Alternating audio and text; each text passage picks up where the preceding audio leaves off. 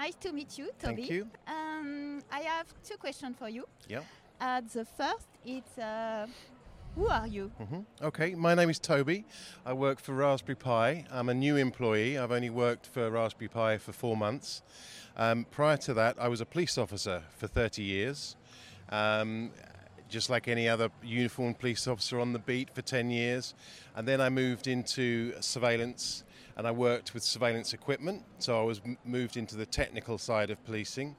And then um, the last 10 years or so, um, I worked in the development of policing and I worked with Raspberry Pis at, in the police force in the UK. Um, and I had a personal interest with Raspberry Pis at home.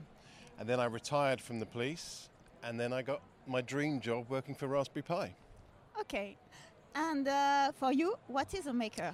Well, I think it really depends on where your interest is. For me personally, I, I enjoy being a maker with 3D printing. Primarily, 3D printing is my love, but that's moved on, and that fits hand in hand with Raspberry Pi perfectly. Um, so you can, you know, with a with the 3D printer and a Raspberry Pi, the sky's the limit. You can make whatever you want. My personal interest is 3D printing, which is led on to CNC machining and laser cutting and that kind of thing. So that's making for me, but that's me personally. Um, you know, that the, the beauty of making, I think, is that it can just be a piece of paper and origami if you want. It's whatever your interest is. I'm not particularly artistic, but we have people in our team who enjoy, um, you know, sketching and, and so on, and they've they're they're the graphic designers, so they've managed to do what I've done done, which is turn a hobby into a profession. So it doesn't have to be that way, but it's anything you anything that interests you, anything that you know when you when you sit down.